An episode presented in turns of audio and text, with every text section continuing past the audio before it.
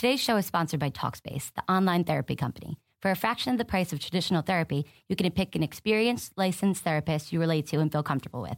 Each and every therapist has at least a master's degree and has completed over 3,000 hours of supervised work. To match with your perfect therapist, go to Talkspace.com/boom. And to show your support for this podcast, use code BOOM to get $30 off your first month. That's BOOM. Talkspace.com/boom. BOOM. You are Locked On Suns, your daily Phoenix Suns podcast, part of the Locked On Podcast Network. Hello there. Welcome to Locked On Suns, a part of the Locked On Podcast Network. My name is Kellen Olson, your host of Locked On Suns. Nice to have you back for another week of Phoenix Suns basketball here on Locked On Suns. Make sure you're following us on Twitter. That is at Locked On PHX Suns. That is the best way to keep up with the podcast because in the bio there, you've got the link as well to subscribe to us on iTunes. Make sure to go on there and subscribe. Leave us a review if you want. Haven't checked those in a while, but we were getting some nice feedback earlier, so always nice to have that.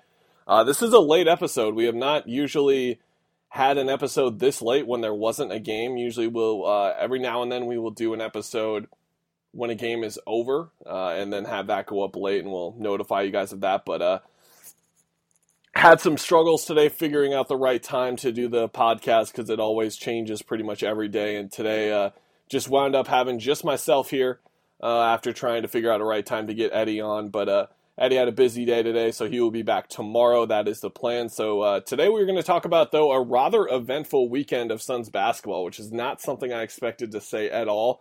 On Friday's episode, we barely talked about the games. In fact, we didn't really. We discussed the Bulls game briefly, and then I don't even think we talked about the Bucks game at all. And there really wasn't too much to talk about or preview, but as it turns out, after those two games, we've got a lot to talk about, and the big storyline from these games is that the youth movement is in full effect, and it's difficult to say whether it's more of a youth movement or a tank movement, because guys like Alan Williams and Derrick Jones Jr. just being thrust into the rotation. Now, when I say that, Alan Williams played 15 minutes against the Bulls, Derrick Jones Jr. played 14, but the second unit was Alan Williams, Derrick Jones Jr., Jared Dudley, Leandro Barbosa, and Tyler Ulis.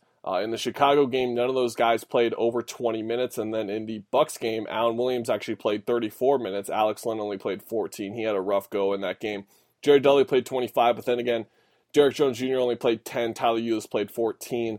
So, not me complaining by any stretch. Don't get that kind of assumption started here. I'm not complaining about how they haven't played enough minutes or anything like that. I'm just saying that while they have been integrated into the rotation, they're not necessarily playing big minutes. And as a starting point, which is what this appears to be for guys like Williams, Jones, and Ulis to be legitimate rotation pieces for the rest of the season, got to bring them along slowly. But that was the huge surprise. We didn't really get any inklings of this. Something like Alex Len starting over Tyson Chandler made sense and was something that was coming for a while, I think. And Chandler's great play over the course of the season has really held that off for quite some time. But the most surprising thing is that not that we are seeing Derrick Jones Jr. and Alan Williams play, it's that we're seeing it with no Tyson Chandler or Brandon Knight. Both have flat out not played. And I think this is where, in my opinion, we're starting to see the benefits of the relationship between Earl Watson and Tyson Chandler. We've heard about how close they are and how they're like brothers and things like that. We've heard from both of them at how great their relationship is, and that relationship being so great, I think, allows for something like this where Chandler can simply just sit out a couple of games or whatever this is, sitting out a week or two, sitting out the rest of the season. We don't really know. The first home game is on Thursday, so we should have the first home game since the switch is on Thursday, so we're going to have an idea by then. Watson will be talking to a lot of local media members then, and we'll have more of an idea of what it is. Watson said the situation is going to be fluid, but no one really knows what that means, so who knows if that means that what he's trying to say by that is saying it could change every game, but we didn't get an answer as to whether Knight or Chandler are going to play for the rest of the season. Knight, he's just played horribly, and there's really no other way to describe it. He has been very bad at the game of basketball this season for the Phoenix Suns, and something like this isn't extremely surprising to me. Moving on, anyway, the Bulls game. Let's go through both games now. So the Bulls game, 128-121 loss. Of course, both of these games, the main takeaway was that the Suns need to make some free throws in order to get some wins. Not that Suns fans are complaining. The consensus on Twitter was that These were the perfect types of losses for the Suns, or perfect types of results, I should say, for the end of the season.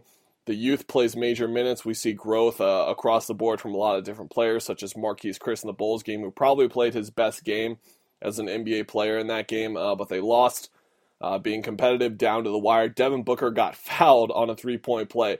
Do not try and explain to me how the Bulls are 30-29, because I don't think I'll be able to listen to you try and do it, because they are a bad basketball team. And I think it has to do with the Suns doing well and just matching up well with what the Bulls don't do well. I think it's one of those types of deals, but at the same time, they are not a good basketball team at all. In that game, Devin Booker had 27 points. Eric Bledsoe with a very quiet 17 points, 10 assists, and 7 rebounds. He was 5 of 14 from the field. Turnovers, once again, a problem. They had 19 in this game, but they did have 27 assists, and that's the thing in these two games that really stood out to me as well, is the ball movement. There seems to be a lot more purpose on offense, and there seems to be a real system being implemented now. I think this type of move kind of reignites the team when you see guys like Ulis and Big Sauce and Jones, who I'm sure guys on the team have been wanting them to play besides those own players. And a move like this, I think, kind of reinvigorates the team a little bit, gets them to buy in once again to what you've been trying to sell for a while, which is this ball moving and everything like that. 27 assists in that game. That had a lot to do with the Bulls as well. But in that Bucks game, they had 26 assists as well. And those are numbers that we just haven't really seen from this team in consecutive games in quite a long time. I don't think we've even seen it this season. But, of course, Devin Booker gets fouled. It's a three-point play. Not a three-point play, sorry. He takes 3 free throws and has a chance to win the game, makes the first 2, misses the third, and we go to overtime. Booker was very upset with the result, and the Bulls pulled away kind of predictably in overtime. Not really many takeaways from that game. Alan Williams had a good game in 15 minutes. He had 16 points. More on him in the Milwaukee game. I think Derrick Jones Jr. in both of these games has shown that he has the potential to be an NBA player. I'm not going to go as far to say as a rotation player, but off of the ball, he seems to understand defensively what he is supposed to be doing. And of course, he has the athleticism to do it. I was surprised. His lateral quickness isn't as incredible as I thought it was going to be, just because of the leaper he is. You expect him to be like really fast and really agile. Not necessarily the case with him, and the vibe that I am getting from him, at least defensively, but he made a lot of good reads. If you go and look at the Bright Side of the Sun recap for the Bulls game, I want to say. A common creeper put up, that's the username of the guy. You can also follow him on Twitter, I believe he's on Twitter. Yeah, I follow him on Twitter. What am I saying? Anyway, he posted a couple of screenshots, or videos, I should say, little gifs of Jones making some quick little rotations here and there and making good plays. He also did it in the Bucks game. Just knows what he's supposed to do. On-ball defense, there's a lot of things that he needs to correct, but again, these are his first real NBA minutes, and that's going to come with time. But you can see what his role is going to be. But in terms of a rotation player, he's got to have some sort of jump shot, and I just don't think he has one. The inklings we've gotten from the D-League is that he struggles as a shooter, and in this role, he hasn't even been shooting jumpers at all, which is exactly what you want. You want him to be cutting to the rim, which is clearly what he's doing and probably what he's being told to do. Look for the extra pass when he's making that cut and receiving the ball, or just finishing around the rim. I think he's played pretty well, given the circumstances, and being a D-League call-up and getting thrown into rotation minutes right away when he's never really had them before in his career. Tyler Ulis, just really good at basketball. I think he is the guy, to me, that needs minutes the most out of these three, because he needs to still get acclimated to NBA basketball, because the size, the length, and everything. There are some games when his rotations defensively aren't really there, and there are games when his reads offensively aren't really there. And I think that just comes down to everything we've seen from him in college, in the preseason, in summer league, and then in his minutes in these games so far, is that he's a very smart player. And I think he's just getting used to how NBA rotations work defensively, the length that he's coming up against. We saw him get comfortable with his jump shot in both of these games, and I think that just comes with the confidence of the coach selecting him to play ahead of Brandon Knight in this situation. He had 6 points and 4 assists in 13 minutes in the Bulls game. Let's move on to the Bucks game, though. That was a 196 loss. This was a much closer loss. Marquise Chris sort of took over at the end of the game and had, I believe, 6 straight points and then was fouled and had a chance for the team to take the lead. They were down 1. He missed both free throws, unfortunately, and the Suns wound up losing that one. This was the big Sauce game, though. Sauce had 17 points and 15 rebounds. I wrote about this on ArizonaSports.com. He had 3 assists and 3 steals as well. He was everywhere. In this game, we saw exactly what can hurt Sauce in the league and what can really help him. And he's always been a great rebounder, and he has always been great with his touch around the rim. Those two things have had him on the NBA radar since he came out of college. That's why he was in the D-League, or not the D-League, sorry, on Summer League teams with, I believe, Houston and then Charlotte in his first year, and then was on Phoenix's in the second year, of course, because he was signed with the team the season before that in his rookie year. But there are a ton of problems with him as a big man. He is 6'8", has no range at all in his game from what we can tell. I don't even know if he has a jump shot, honestly, but I'm guessing he doesn't because I've never seen it. And he has no quickness at all, just none. So there's no way he's playing power forward, and even at 6'8", he's undersized. So at 6'8", playing center, he has no length, really no hops at all. So as a rim protector, they're really legitimate issues. And in this game, he had 17 and 15, was just everywhere. But then coming into the second quarter, Jason Kidd had a clear game plan of attacking him, and Greg Monroe had literally what I would call layups. He backed Williams down 1 or 2 times and just reached over him, and Williams had like this awkward sort of decision of how to even contest for the shots. It looked like he didn't understand what he was supposed to do, and then they started doubling Monroe, and Monroe was able to make the right pass and everything, and then it was just a points in the paint fiesta. That's what I tweeted out when it was happening, and those are the clear limitations of having Williams as your center, and you can't really play him with another center because he can't play the 4 because he has to be around the rim, but he is an insanely productive player with both points and rebounds, and he kept making mistakes in the second quarter. Not really mistakes, was just constantly overmatched defensively, and then I looked up, and then he had already scored again on offense.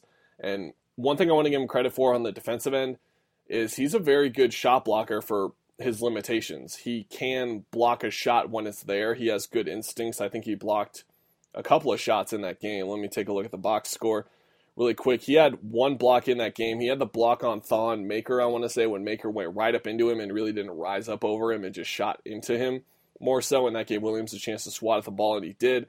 And then I believe there was a Mirza Toledovich drive where he got a piece of it too. And those guys, if they make mistakes like that, he's going to take advantage. I thought he played very well in that game.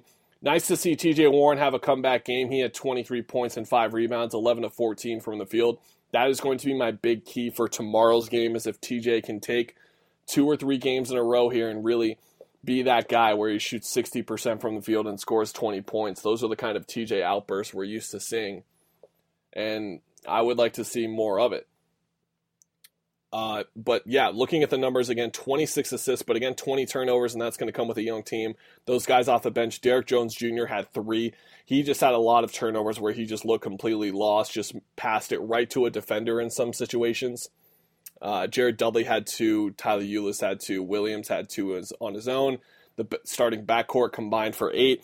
And this was just another really rough game for Alex Len, and same situation in a longer form with him getting these starts. Brandon Knight had that start in Houston. It went horribly wrong. He played terribly, and Len has not looked good in either of these games at all, and I'm not very impressed with how he has played, and it's a big stretch for him. It's a big 20 to 25 game stretch for him. I'm starting to lean more in the camp of no one is really going to be interested in signing him, and the Suns are just going to be able to wait until they get the value that they want on him as sort of a backup center, or they're just going to let him walk if he's asking for too much money, because he has not played well in these last couple of games, and really the last month or so I don't think he's played that well, at least from the eye test standpoint. I really haven't gone and checked the stats or anything crazy like that, but that'll wrap up this episode of Locked On Suns, guys. Let me know what you guys thought. Tweet us at Locked On PHX Suns what your impressions are from this huge youth movement. Do you think we will see Tyson Chandler and Brandon Knight play the rest of the season? Do you think this was just a little test, or is this something we're going to see for the rest of the season? I know myself, personally, I'm very excited to watch the games now. It's much more fun to watch the young guys learn as they go. And then I'm excited, of course, to see Dragan Bender get implemented into this as well. Start to see him and Chris play together, possibly with what's happening at center right now with Chandler not playing. But we'll have more on tomorrow's game and more on Suns in general tomorrow on tomorrow's episode. I'm going to say tomorrow one more time. Tomorrow on tomorrow's episode. Talk to you tomorrow. See you.